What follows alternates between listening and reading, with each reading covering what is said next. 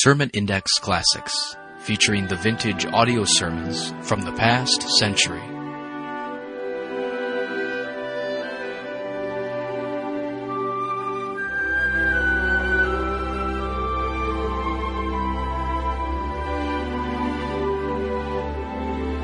Welcome again to Sermon Index, and today's program featuring some of the best sermons preached in the last century. This program is provided by the Ministry of Sermon Index. For more messages, log on to our website, www.sermonindex.com. Now, here's today's program.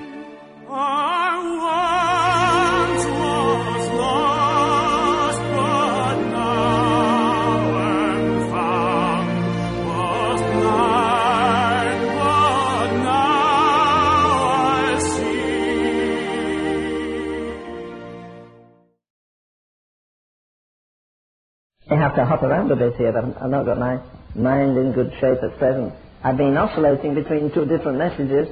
I was going to switch to a different one, but I'm going to stay with the older one. I preached it once before in my life, only once. And you have to preach a sermon 20 times. First of all, you have to master the sermon, and the sermon has to master you. There's no other way to preach. One of the most fascinating parts of the scripture is that blank between Malachi and Matthew. He covers a period of 400 years without any prophetic voice, 400 years of darkness without any prophetic light, and then suddenly, unexpectedly and unwantedly, there's a break. At the other side of that 400 years, when Malachi finishes his message, do you remember what he says? He says, "The Lord whom ye seek." Do you know why one reason we don't have revival? We're not seeking revival, we're seeking miracles, we're seeking manifestations. We're not seeking Christ, and He's a very jealous God. But you see, the Lord comes suddenly. I was in a meeting last week. I preached to 1,500 preachers one night and 1,500 the next night, and suddenly in the midst of preaching I said, if your heart begins to burn with conviction, if you're burning with lust, if you're burning with a problem, and you believe the fire of the Holy Ghost can change it, get up and walk. And while I was preaching, men streamed to the altar. They filled the whole altar up. And then as we finished, I said, you ladies can pray where you are. You men come, pastors come, teachers come, preachers come, Sunday school teachers come. You've no fire, you've no anointing. And they streamed forward, about 150 filled the altar. The next day it was greater. There were 300 men sought God. It was wall-to-wall men. I couldn't get off the platform. I was tired out. But you see, the Lord suddenly came. If we announced the Lord was coming tomorrow morning at 10 o'clock in this church, you'd pack the place out. But He comes suddenly. What does it say? While shepherds watch their flocks by night, surely. And suddenly there's the sound of the heavenly host. They were waiting, countdown. Do you think they were stupid? Those men in the upper room knew the 50th day. And they were counting down. This is the 48th, the 49th. Tomorrow the Holy Ghost will come. And it says suddenly there was a sound of the heavenly host. Paul and Silas were in prison, and suddenly. I'm looking for God, the Holy Ghost, to come suddenly. Not any locality, not in any nation, but to fulfill His promise, He will pour out His Spirit on all flesh. The world has never nearer been to judgment than it is now. There are 5 billion people in the human race.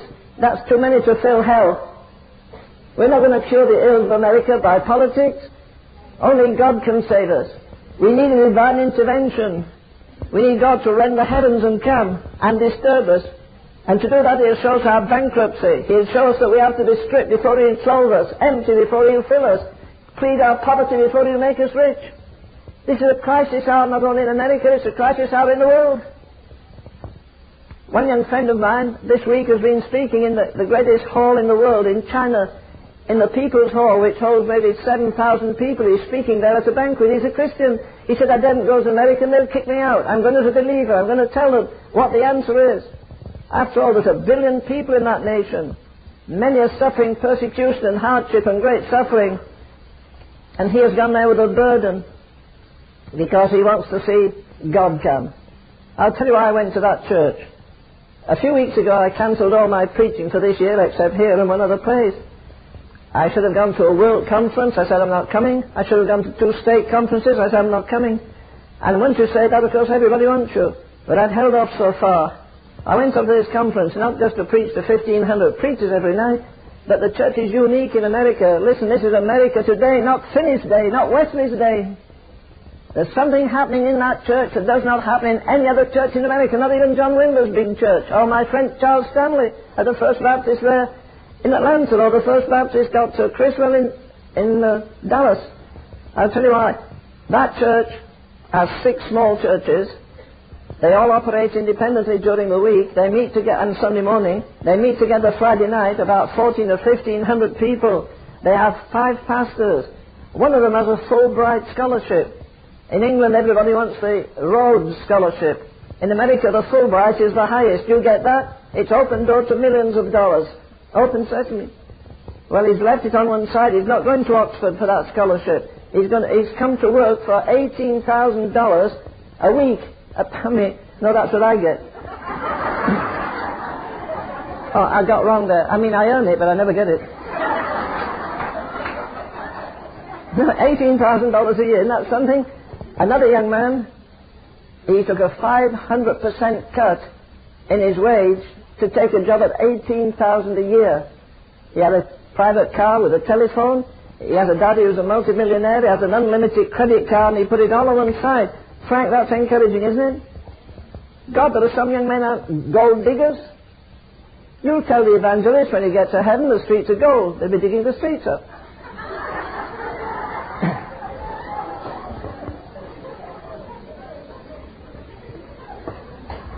That water's terrible.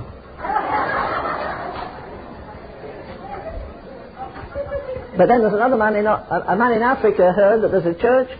For the 5 years, they've had a 2 hours prayer every morning, 2 hours prayer every afternoon, 2 hours prayer every night. Plus a night of prayer every week. Well, dear God, we went down, dear Martha and our son David and I, and the Lord just moved on the place again. So the Saturday night prayer meeting that goes from 7 to 9 went for 8 hours non-stop in intercession and tears. The morning prayer meetings that start at 6 and finish at 8 went through till 10:30 in the morning. The nights of prayer, they get 50, 60, 70 people praying the whole night through. They're not praying for the material recovery of the economy, they're praying for the glory of God. You see, our generation, there are not 100 people in America tonight have ever seen a Holy Ghost revival. I mean, the meeting where you didn't put the lights out. The sanctuary is alive 24 hours a day. One of the greatest prayer meetings in history started on the 21st of August in, 1727 in Moravia. The Holy Spirit came down just as the clock went to 11 o'clock. The Spirit descended. What happened to that group of people from 11 o'clock that morning? For 100 years, the prayer meeting never ended. You could go in prayer meeting at 2 o'clock in the morning, and children will be praying with tears.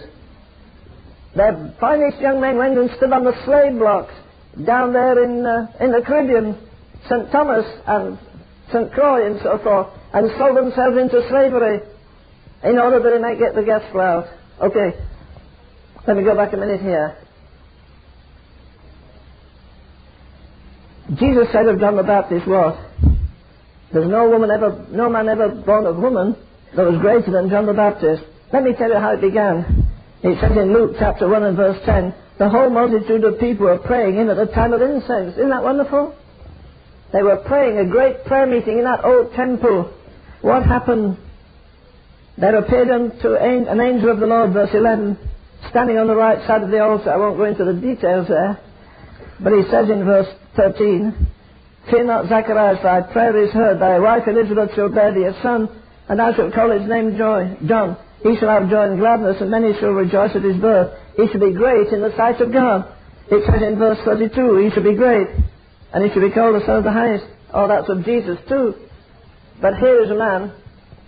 What does Zacharias say? Let me quote it, paraphrase it. He says, look, don't talk like that. My wife's old and stricken. She can't bear children. You've got people in America tell me I'm crazy. I prayed for revival more than 60 years, and I'm more sure than ever now that it's coming. I'm getting old and frail. If you fight the devil, he'll hit you back.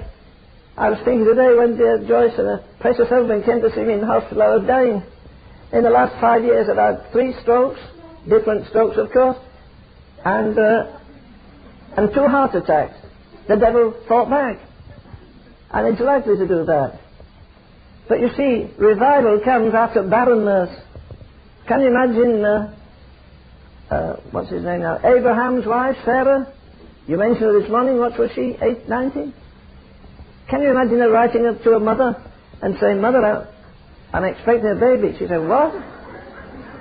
You're crazy. You should never have married a preacher." They're crazy. It's amazing how often God in the Word of God shows us how the impossible is possible, and yet we doubt Him. We're the biggest generation of doubting believers the world's ever had. As dear, I may call it some other name there, Joyce said this morning, we're almost arrogant to say we're Christians. You see, what happens in meetings usually, I pick up Christian magazines, I don't buy them, they're not worth anything. But again and again it says, know your Bible, take this Bible course, take this Bible course, take this Bible course on prophecy, take this Bible course on the blood. Listen, the great need is not to know the Word of God, the great need is to know the God of the Word.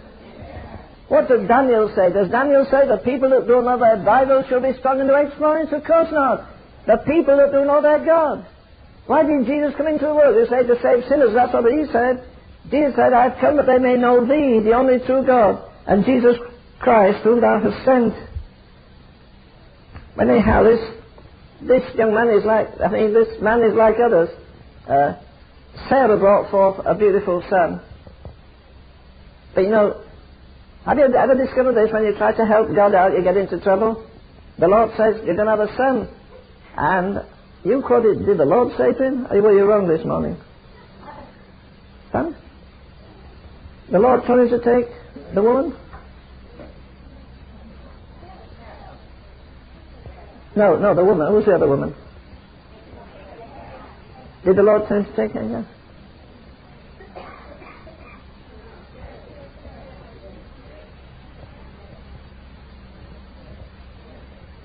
Come on now, copy it up. If you're wrong, confess your sin right here.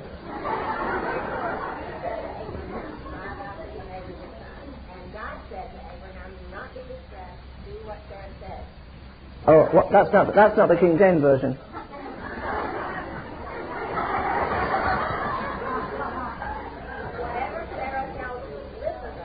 Yeah, but you know what happened? After he listened to Sarah, God never spoke to him again for 15 years.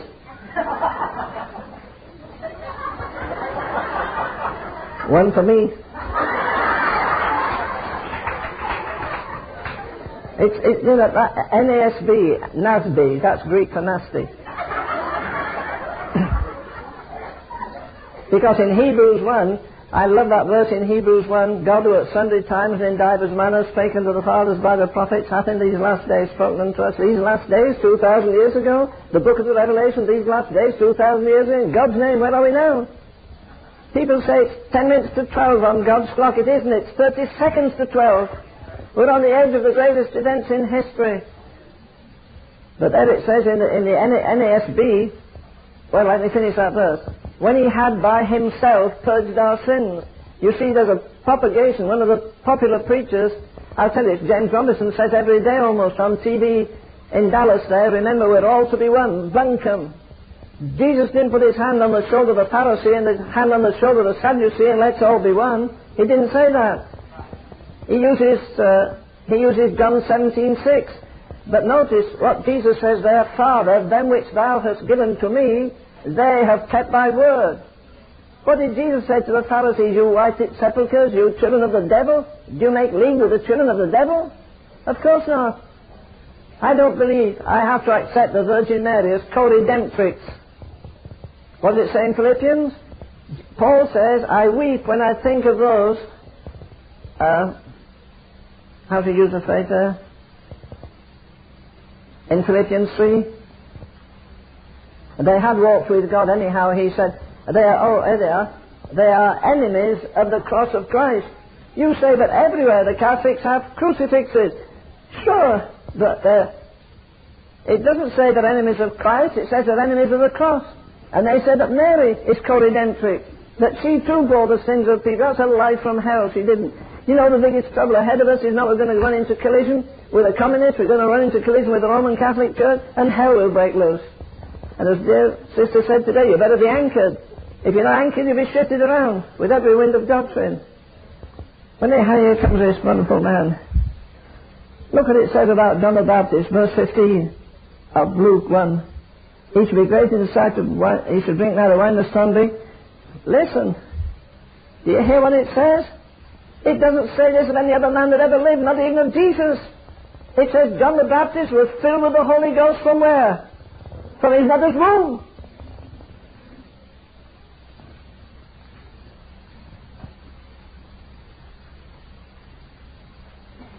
I'm looking at another verse here. Is it verse 23? Or maybe it's the next chapter. Anyhow, it says somewhere in that chapter, his pastor, Simeon, was filled with the Holy Ghost. It says in verse 67, and his father Zacharias was filled with the Holy Ghost and prophesied. Now what else? From verse 41.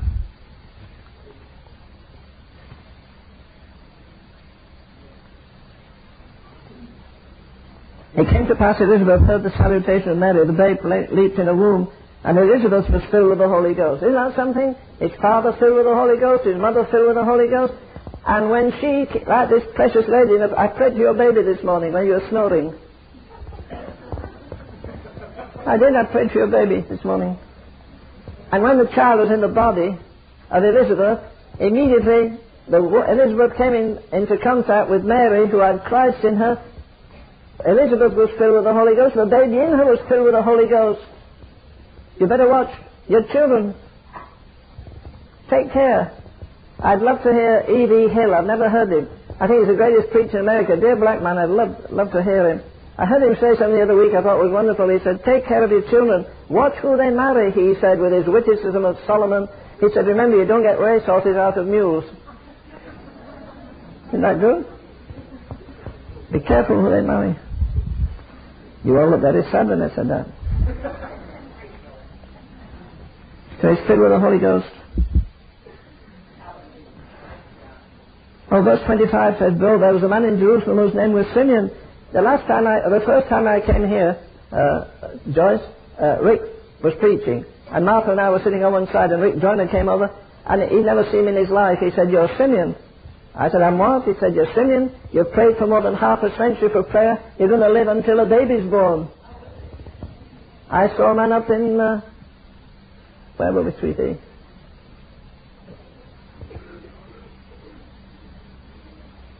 Oh, yes, 3. My secretary, she's great. The only thing, she can't drive. People ask me, do your wife drive? I say, no, that's why we're here. Boy, one of the happiest days in her life was when they restored the speed limit. She said, we can go 65 now. But 4 different people have said to me in the last year, you're Simeon. None of them knew that the other had said it. You're going to live to see the coming of the baby being revival. There are people praying all over America.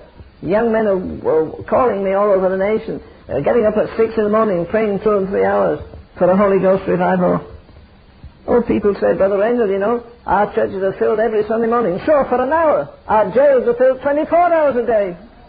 Our divorce courts are filled. Boy, if they reverse that Wade Roe order, America will be a butcher's shop next year, and the judgment of God will be accelerated. You can't live in a country with 600 million Bibles and don't break every commandment you preached about this morning. You can't do it. God said, my spirit shall not always strive with man. You see, Paul, Jesus says, did you go out in the wilderness to see a reed shaken by the wind? No, you went to see a sturdy man. He said he's not a prophet. He's more than a prophet. Why? The prophets are the most exclusive men who ever lived. Let me tell you what an old Jewish Christian said in America years ago. He's a brilliant Hebrew scholar, and he says that the prophet, by the very nature of his calling, is a tragic figure. He suffers for the people, he suffers with the people, he suffers by the people, and he's a tragic figure because he has a fierce loyalty to God, and he has a great compassion for a rebellious, blind, stupid people that are heading for judgment. When God is angry with a nation, She has no prophets. We don't have a prophet in America. The biggest enemy to revive in America is evangelism, spurious, cheap evangelism that brings people to the front and it lets them go unsaved. They're not born again of the Spirit of God. They make a decision and there's nothing. My darling wife and I were in a meeting. A lady came to the front. She came to the meeting late and she kind of wobbled down the aisle. She was a bit overweight and she had a great big mop of hair, bottom. But I thought, well, lady, if God gets hold of you, you'll be in the mess tonight. Surely enough, at the end, I preached on, he must be born again. She came to the altar. I said to the men, "Oh, you men go in that room, you women come in this room." So I went with the men. An hour after the altar call was given, the pastor came and he said, "Help me with this woman." I said, "You stand, I will. I won't stay with women alone in a room." So she burst into tears and she said, "Mr. Rainer, I want to tell you something. This is the 14th time I've come to an altar to be saved." And somebody puts their arm around me and says, "Don't weep, dearie. Jesus paid it all. You've nothing to do. Just believe he died and rose again." She said, nothing happened. Paul flings in the face of the world, the flesh, and the devil. If any man be in Christ, does he know what he's talking about? Sure he does. He wrote Romans 7. He had the greatest picture of depravity the world's ever known. And he says, you can be twisted and perverted and damned, but Jesus Christ, you may be incurable to everybody else, but he's able to save to the uttermost all who come unto God by him. And if any man be in Christ, he doesn't just get his lousy sins forgiven. He's a new creation. He has a new heart. He has a new mind. He has new language. He has new interests. All things are passed away. You see, we accommodate sin today. I preached with a very brilliant preacher, a national broadcaster, some years ago in a certain university, and as he finished, the young people all dashed up and said, "Sign my Bible, sign my autograph." Others had cameras. I pulled his coat tail. I said, "Sir, I don't need your autograph or your photograph." I said, I don't idolize men. I said, I followed you very interested tonight. I said, look at the crowd. There were 1,000 college kids going out. I said to him, "Your message was interesting, but you left a big loophole." I said, "All the time you talked about sin, I was talking about a woman that came to Jesus, a very bad woman. And Jesus said to her, 'Go and sin less.'" He said, "What?" I said, "That's what you made out. You can sin and repent and sin you don't." We'll never in this life be in a place where we're not able to sin, but by grace we can be in a place where we're able not to sin. As dear Joyce said this morning, you've got the possibility of being the rottenest harlot that America's ever seen, or the rottenest criminal, but God has come and intervened in your life and he's taken away your appetite for sin. You don't want it anymore. You loathe the things you used to love. You hate them. You turn your back on them. If any man is in Christ, he does not commit sin habitually. If he commits sin, it's by accident, but he gets up and he runs to the cross and asks for cleansing and gets quickened again by the Spirit of God. But dear Lord, I don't think John was very fair. Can I take my coat off, do you mind? My son wouldn't ask you, he just throw his coat off.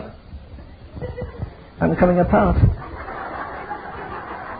Got this in my pocket. Dear, dear. You got me into this, Joyce.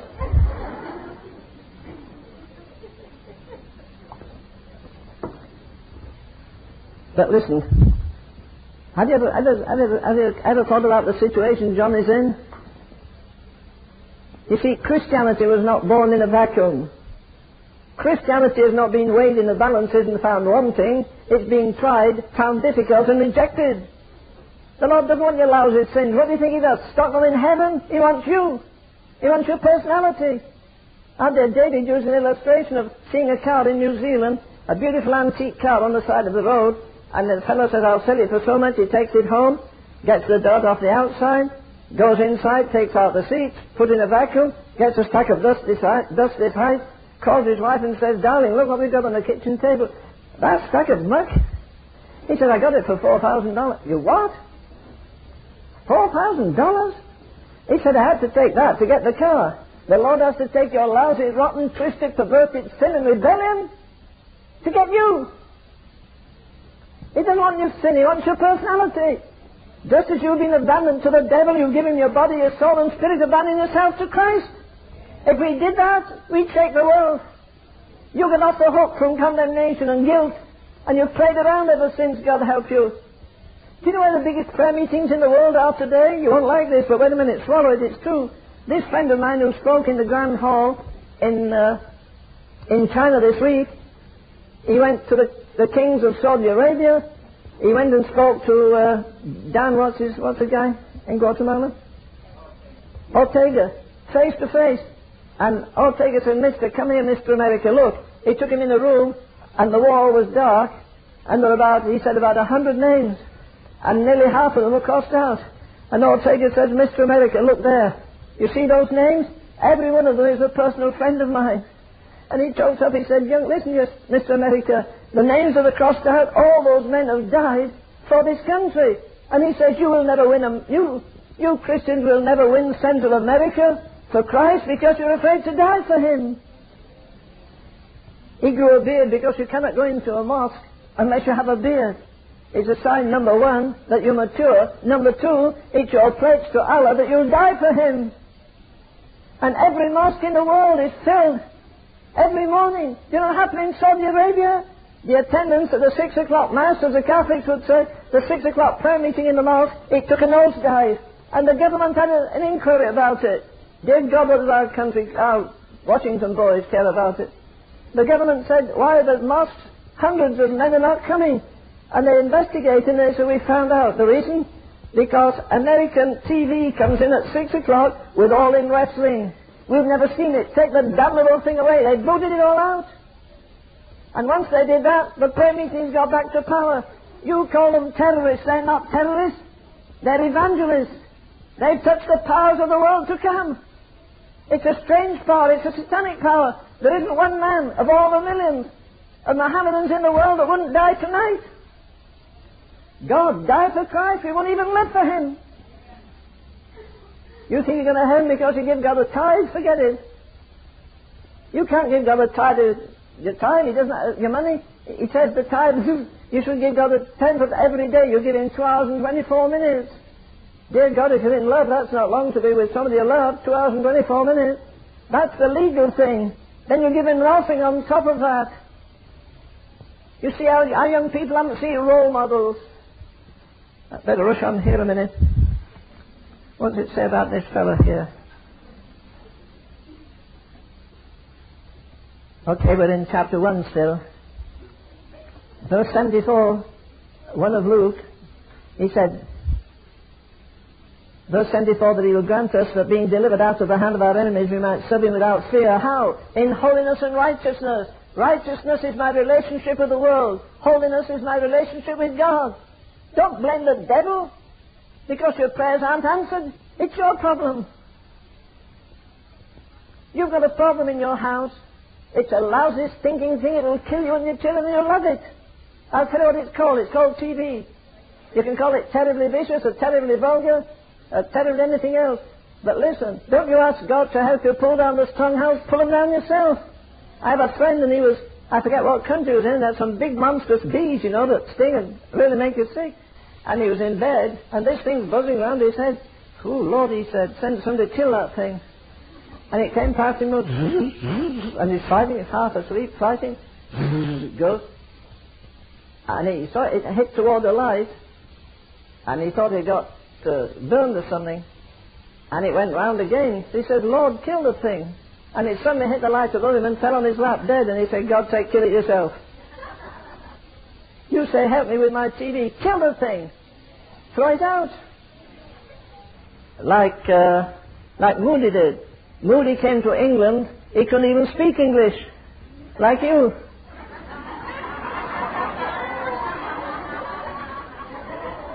But I'm glad while you don't speak it, you understand it anyhow. It's a bit of a help. Well, they laughed at Moody, didn't you know why? He said, Daniel, in one syllable, Daniel. He said, Jerusalem, in one slurring word, Jerusalem. Do you know what happened? He stayed 6 weeks in London, and the whole city was shaken. What happened? He preached an hour, and somebody sang 10 minutes. Now you go to a gospel concert, they sing 60 minutes and preach 10. Forget it. He went to Scotland. The greatest preacher of the day was Alexander White. The next greatest preacher was Henry Drummond. He wrote that wonderful book many of you read, The Greatest Thing in the World, and they sat spellbound listening to another Yankee that couldn't speak English. Why? There's a mystery about preaching. It's not burning eloquence and of shabby tears. Preaching is not a profession, it's a passion. It's not a passion, it's an obsession. I would rather preach than do anything in God's earth. It doesn't pay well, except today.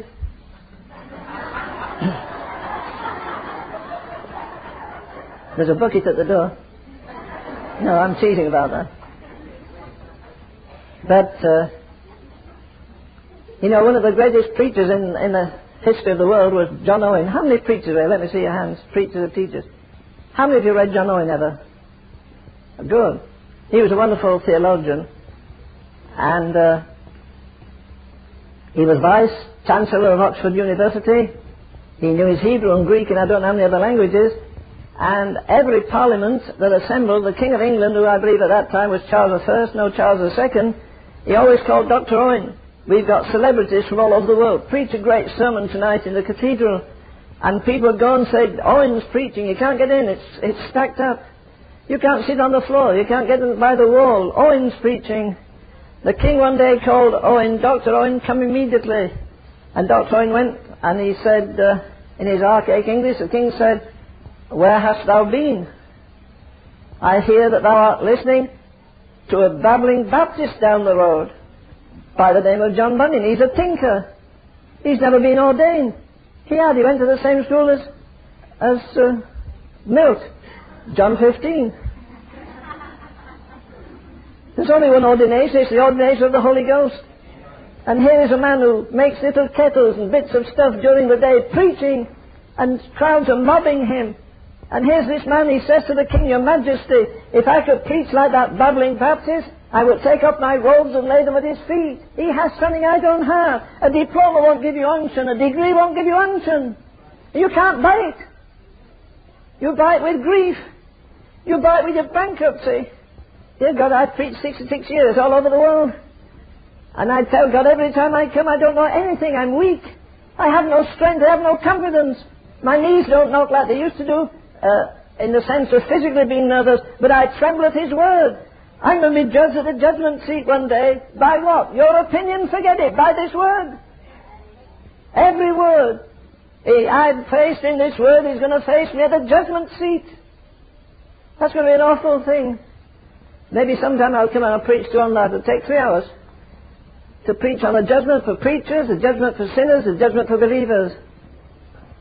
Yes, everybody loves gentle Jesus, meek and mild. Charles Wesley wrote 6,300 hymns, and his most popular hymn is Gentle Jesus, Meek and Mild. But also he wrote the hymn, Lo, He comes with clouds descending, once for favoured sinners slain. Every eye shall then behold Him, listen, clothed in dreadful majesty. When He came the first time, men pushed Him around. When He comes the next time, He'll push men around. Read the second epistle to the Thessalonians, chapter 1. He's coming with awesome majesty. He's not stealing through the world, through the womb of a woman. He's coming with 10,000 saints. Maybe Milt will be leading the gang. That's the only reason I'd like to die quick, you know. The dead in Christ rise first. So the dead in Christ are the Baptists, anyhow. The dead in Christ shall rise first. No Baptists here, all Christians.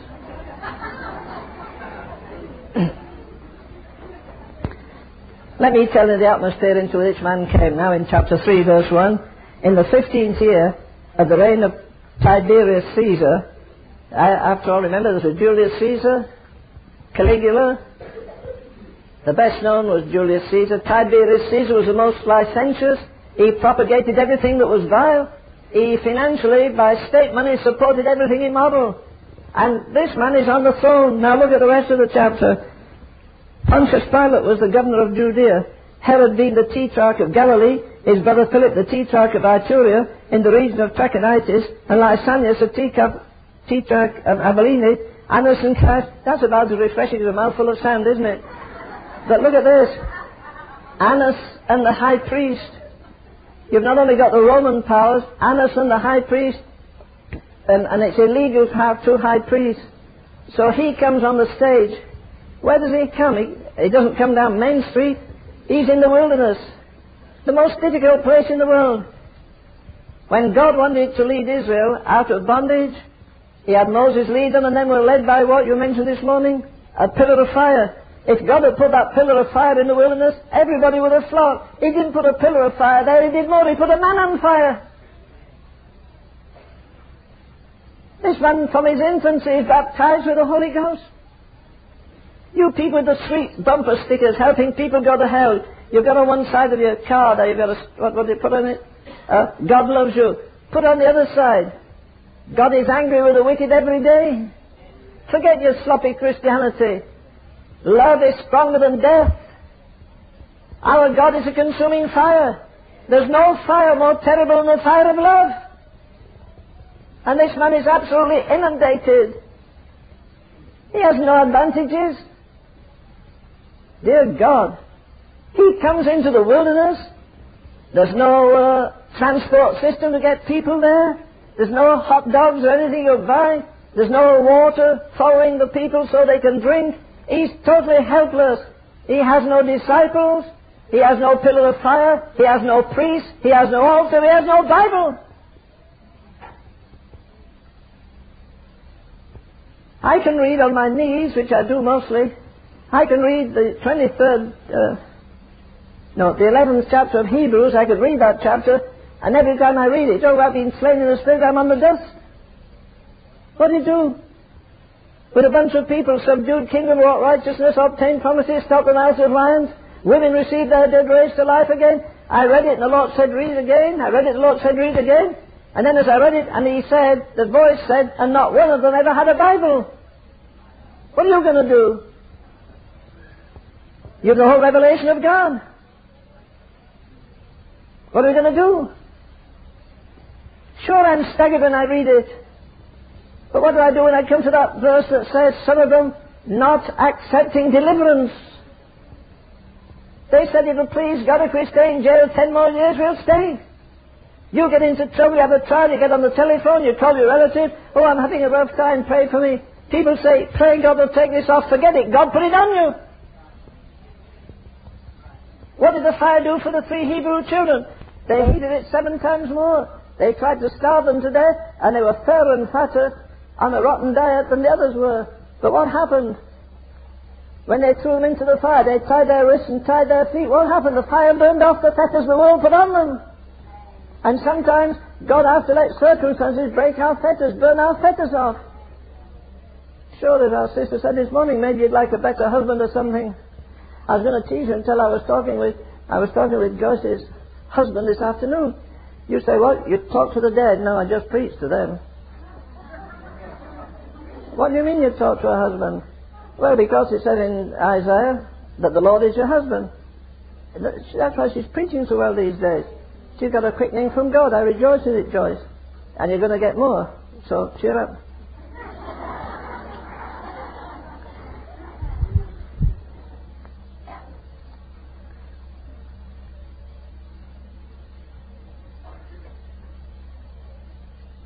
Oh, well, let me just prove a point to you here.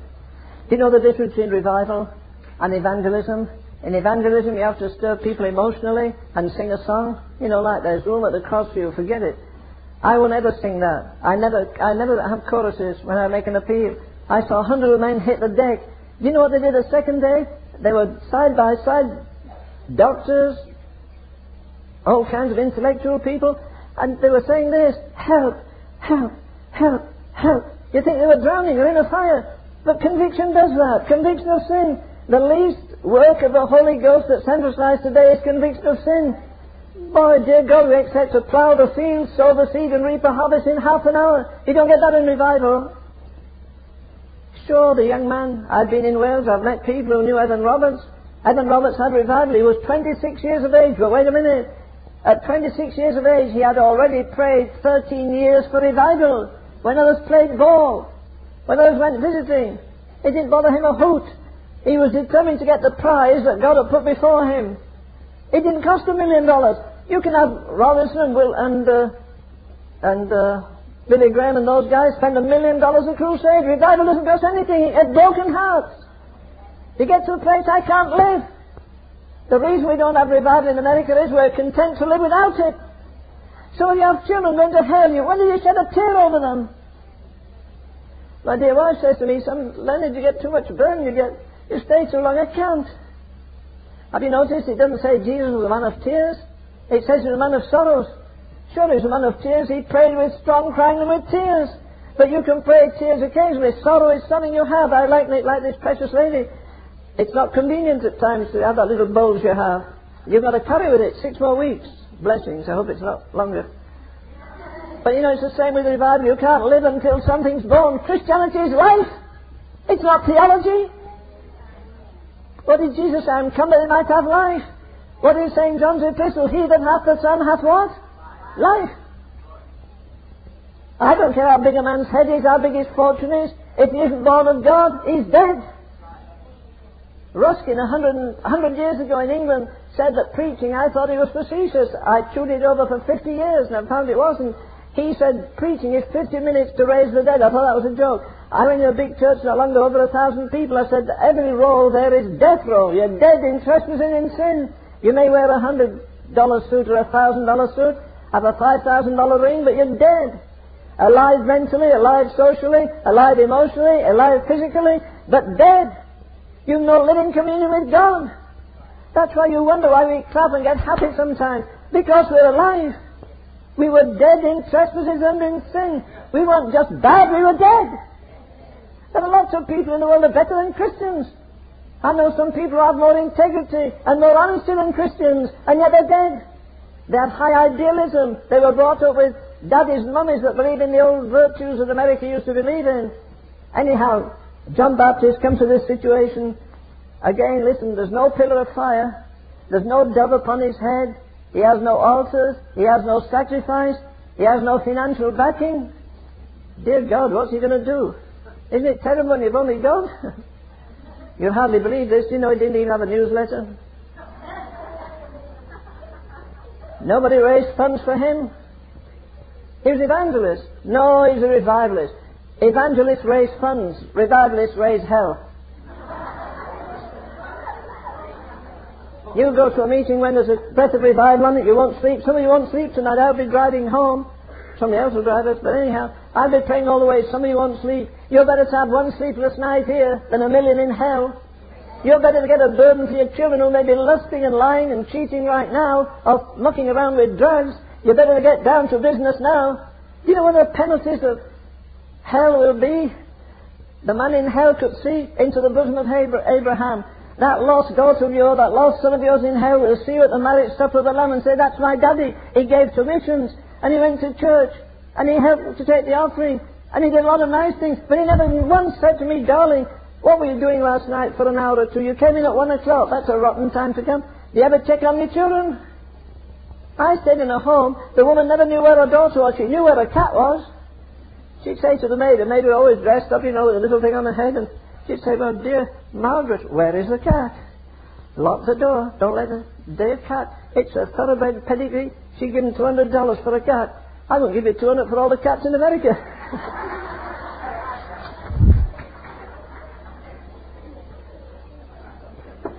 But she knew, you love dogs.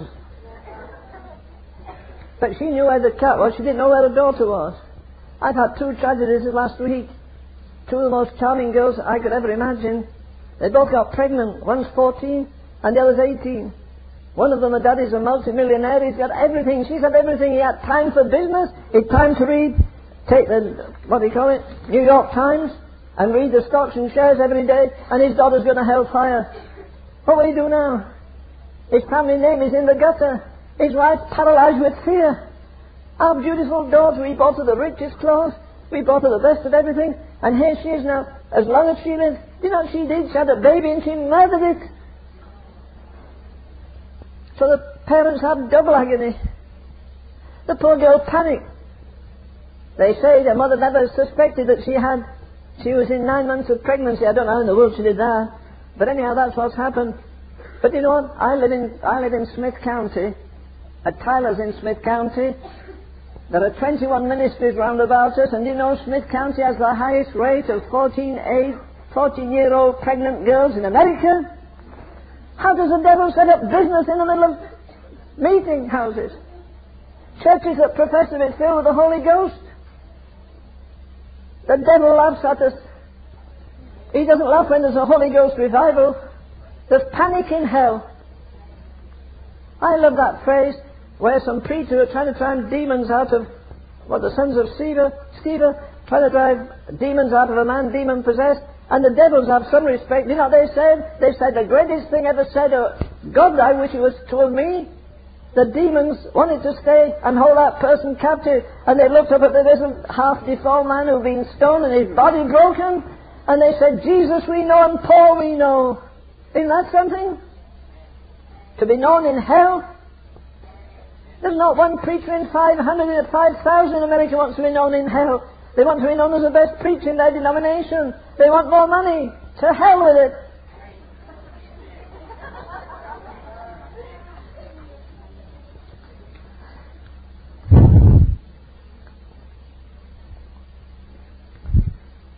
Okay, we're in chapter 3 now, verse 6. I'm going to shut it down a bit in soon, a couple of hours anyhow.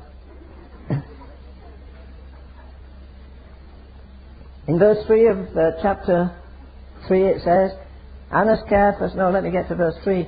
He came into all the country about Jordan, preaching the baptism of repentance for the remission of sins, as it is written in the words of Isaiah the prophet, saying, the voice of one crying in the wilderness, prepare ye the way of the Lord. Isn't it amazing? Do you know who the loneliest men in the world? Prophets. God didn't say to Elijah, go to that other great brilliant preacher that you hired by the name of Elisha and pray with him. He says, go in a cave by yourself. I think you emphasized this morning, God said, I have called Abraham alone.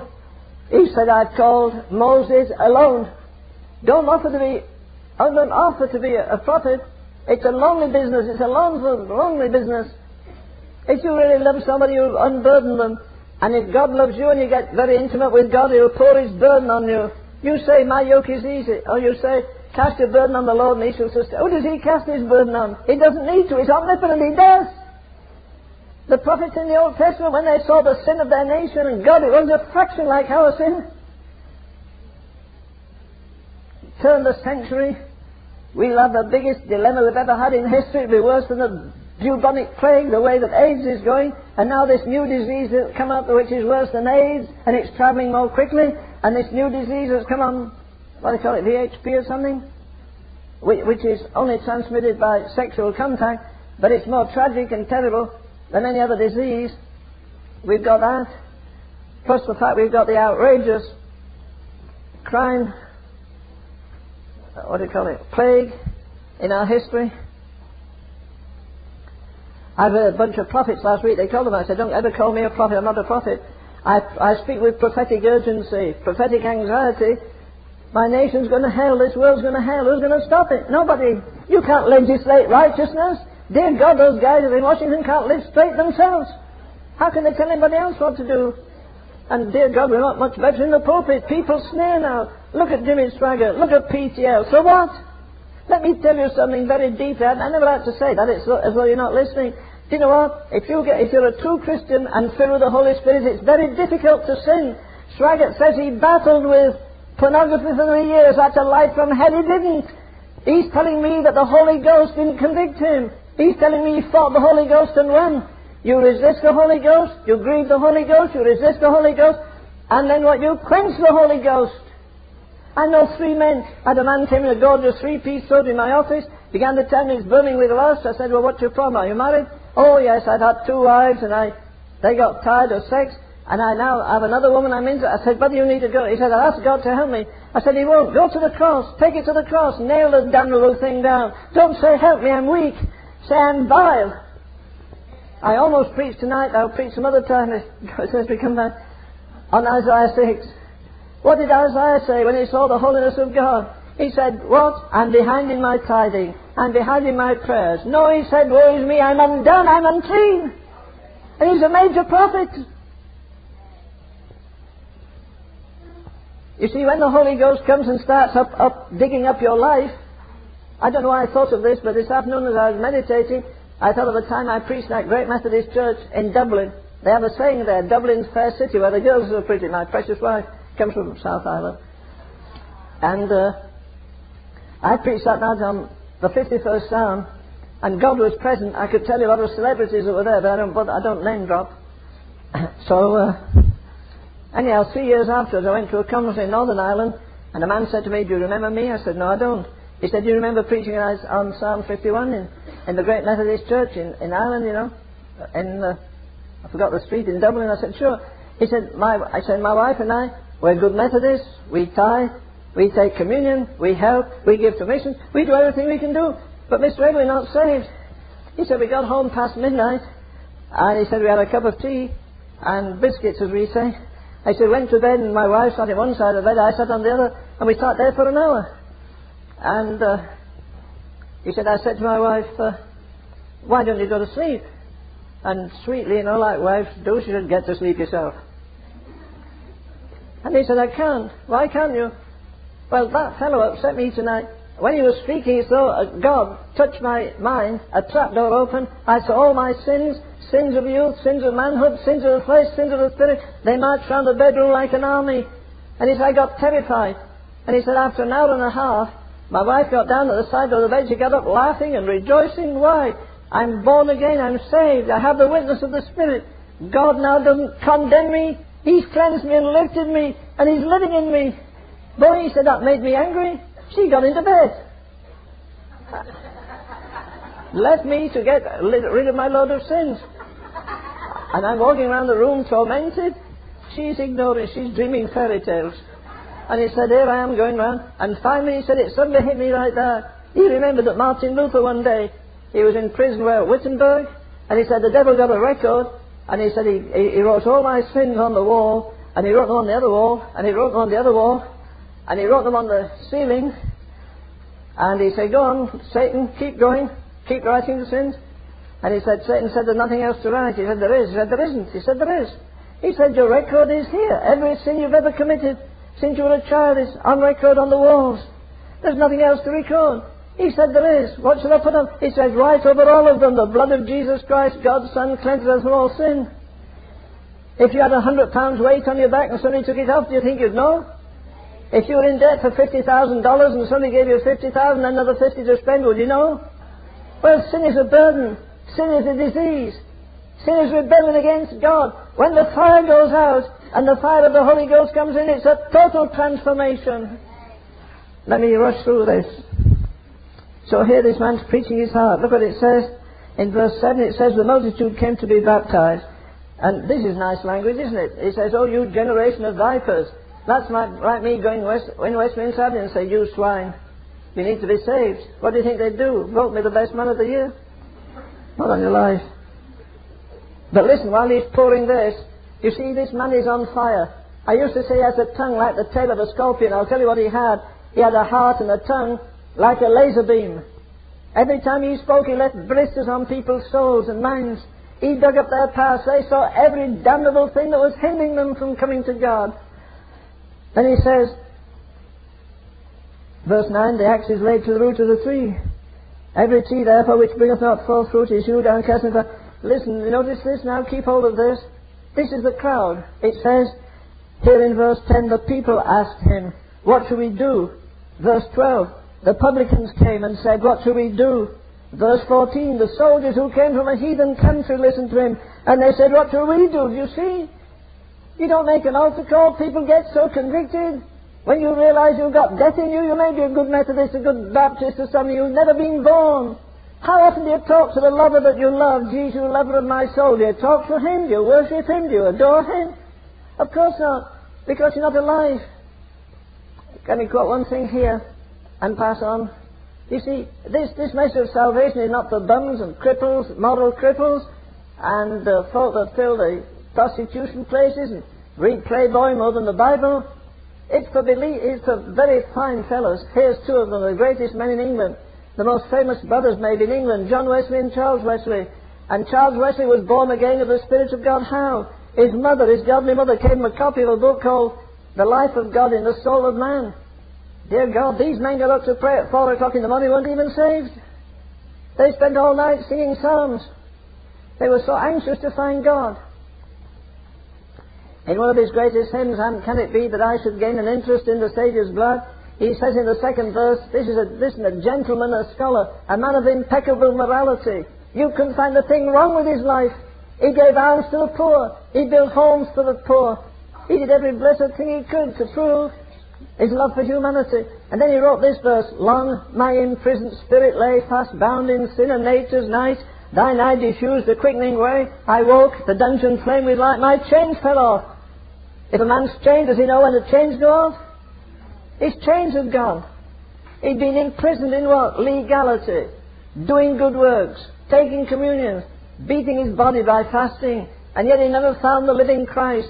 But when he found him, do you know what he wrote later? All for a trumpet voice on all the world to call. But before he wrote that, he wrote this. My heart is full of Christ. Listen, not my head is full of theology. My heart is full of Christ and longs this glorious message to declare. No wonder he could say honestly before God, Thou, O Christ, art all I want. Is that true of you? Or do you want Christ plus something else? I'll tell you what Christianity is. Christianity is Christ plus nothing.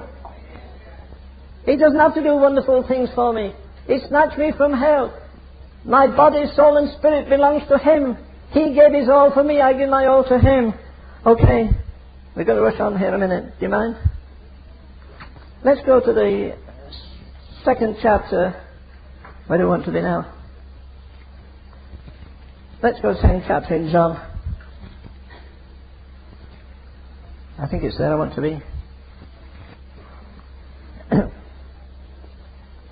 Remember Malachi said there's somebody coming, and who shall abide the day of his coming? Do you know the most dangerous place in the world is to be in a church where the Holy Ghost is in residence? You feel your uncleanness, you feel I'm vile, you wonder why God hasn't taken you off years ago, you've rebelled against Him, you've vowed and you've broken your vows, you've made commitments and never kept them, and then you suddenly realize what a merciful God He is. Our prayer is that you have been blessed and encouraged by this sermon. To download full sermons, go to our website, www.sermonindex.com. You can contact us through the website, and please share a testimony of how this sermon has ministered to you.